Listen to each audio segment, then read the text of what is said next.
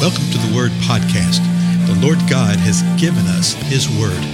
Let us learn it. Let us live it. Let us rejoice in it. Spread the Word.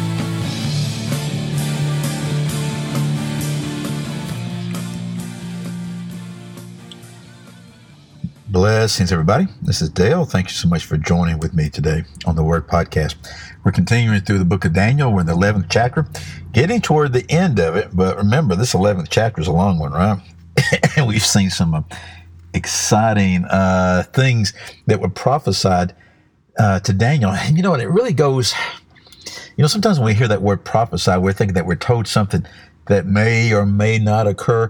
No, these were things that were being told by this divine being to Daniel, come from the Most High God Himself. And He said, I'm going to tell you what is going to occur.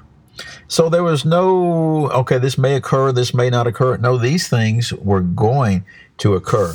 And from Daniel's perspective, they were all still yet future. They, every one of them still yet to come. From our perspective, some have been fulfilled, and that's about where we are right now. We went up to the 35th verse, I believe, in the previous episode episodes. And basically that has been fulfilled from our perspective. From what we're reading from now on, verse 36 onward, uh, a lot of people believe that th- this is yet to be fulfilled. Again, I'm not going to divide the body of Christ over these things. I'm not going to argue with anybody over it. But I do believe that what we're about to read uh, has yet to be fulfilled, and that this will likely be fulfilled uh, through the man of lawlessness. So let's pick up verse 35 again. It says this Some of those who have insight will fall in order to refine, purge, and make them pure until the end time because it is still to come at the appointed time. And you notice he, he mentions the end time is still to come at the appointed time. Then he says, then the king will do. So is that then tied to the end time? Is the picture of that? And I'm thinking it, it likely is. So here's verse 36. Then the king will do as he pleases, and he will exalt and magnify himself above every God, and will speak monstrous things against the God of gods. And he will prosper until the indignation is finished. For that which is decreed will be done. And we've noticed several times that this idea and this declaration of things being decreed has occurred. In other words, God knows about these things, folks. It's been decreed. He knows what's going to occur. He knows what the outcome's going to be. He knows every element about everything. He says, yes, this guy's going to prosper. And this king, he's going to do as he pleases. He's going to exalt himself. He's going to magnify himself. And he's actually going to magnify himself above every God. You know, we read that in the Western mindset of just like, well, you know, it's the false pagan gods. They're not really gods. They're not real. Yes, they are, folks. Yes, they are. They're very, very real. Okay. And this guy is going to magnify himself above all of them.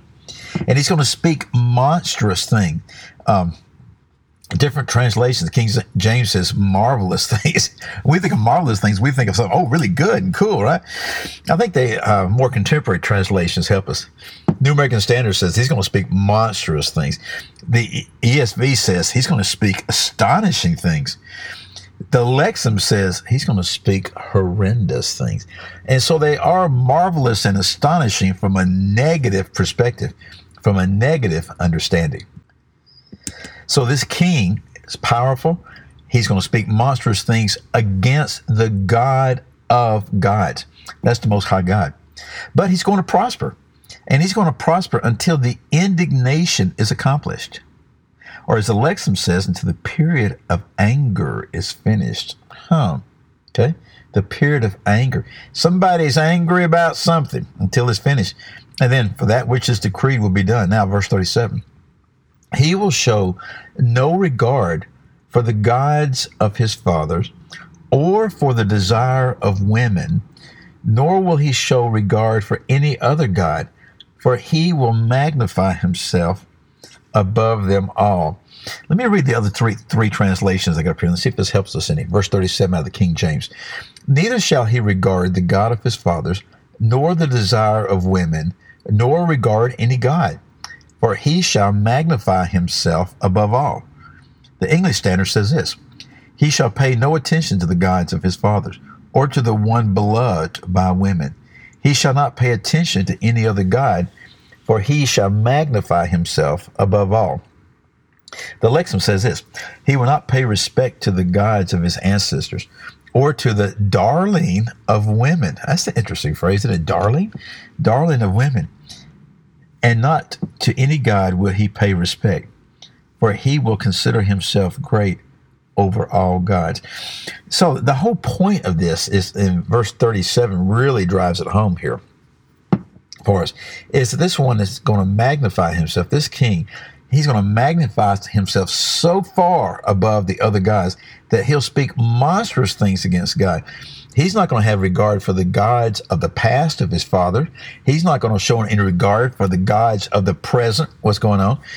This phrase right here, uh, or for the desire of women, uh, that's the New American Standard, that has been uh, interpreted in various ways, as you can imagine it's not so much the idea that he will not desire women in the physical sense. Okay.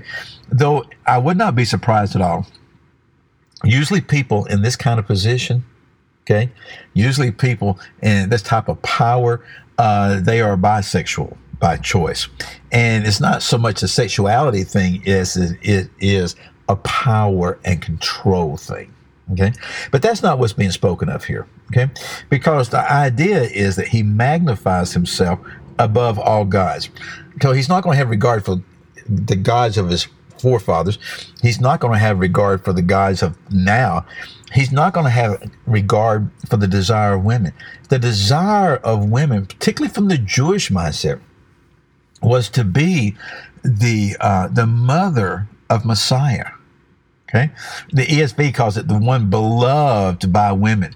They wanted to be the one that would bear the Christ child. The Lexham, the darling of women, is that idea. They wanted to be the one that would be the mother of the Messiah to come. This one is going to have no regard for it. He's not going to care one way or the other. Now, the next word in the next verse is but. Okay, but so it's going to describe more and more. But our time's up. So let me just go back and read these two verses, verse 36 and 37, to drive home the point and give us understanding about this one that I believe is yet to come. Then the king will do as he pleases. He will exalt and magnify himself above every God. He will speak monstrous things against the God of God. He will prosper. And he's going to prosper until the indignation is finished, until that time of anger is finished. For that which is decreed will be done. He will show no regard for the gods of his father. He'll show no regard for the desire of women. He will show no regard for any other God, for he will magnify himself above them all. I think we see a, a precursor of this, a little echo of this, a little pre echo of this in Antiochus Epiphanes IV that we've spoken of earlier. But this is not him, if for no other reason, because Jesus himself says, When you see the abomination, the desolation, the indignation taking place, spoken of by the prophet Daniel, remember this in Matthew 24 15, then let those in Judea flee to the mountains. Jesus was speaking of that event as a yet to come event, not as being fulfilled by Antiochus Epiphanes IV, but a yet to come event I believe this guy right here, 3637, is likely the man of lawlessness, the Antichrist. We learn a great deal about him, about how he's going to be. The bottom line is this He exalts himself above every other God, he magnifies himself, he literally declares himself to be God. Again, I'm Dale. Thank you so much for your time, and I'll see you next episode.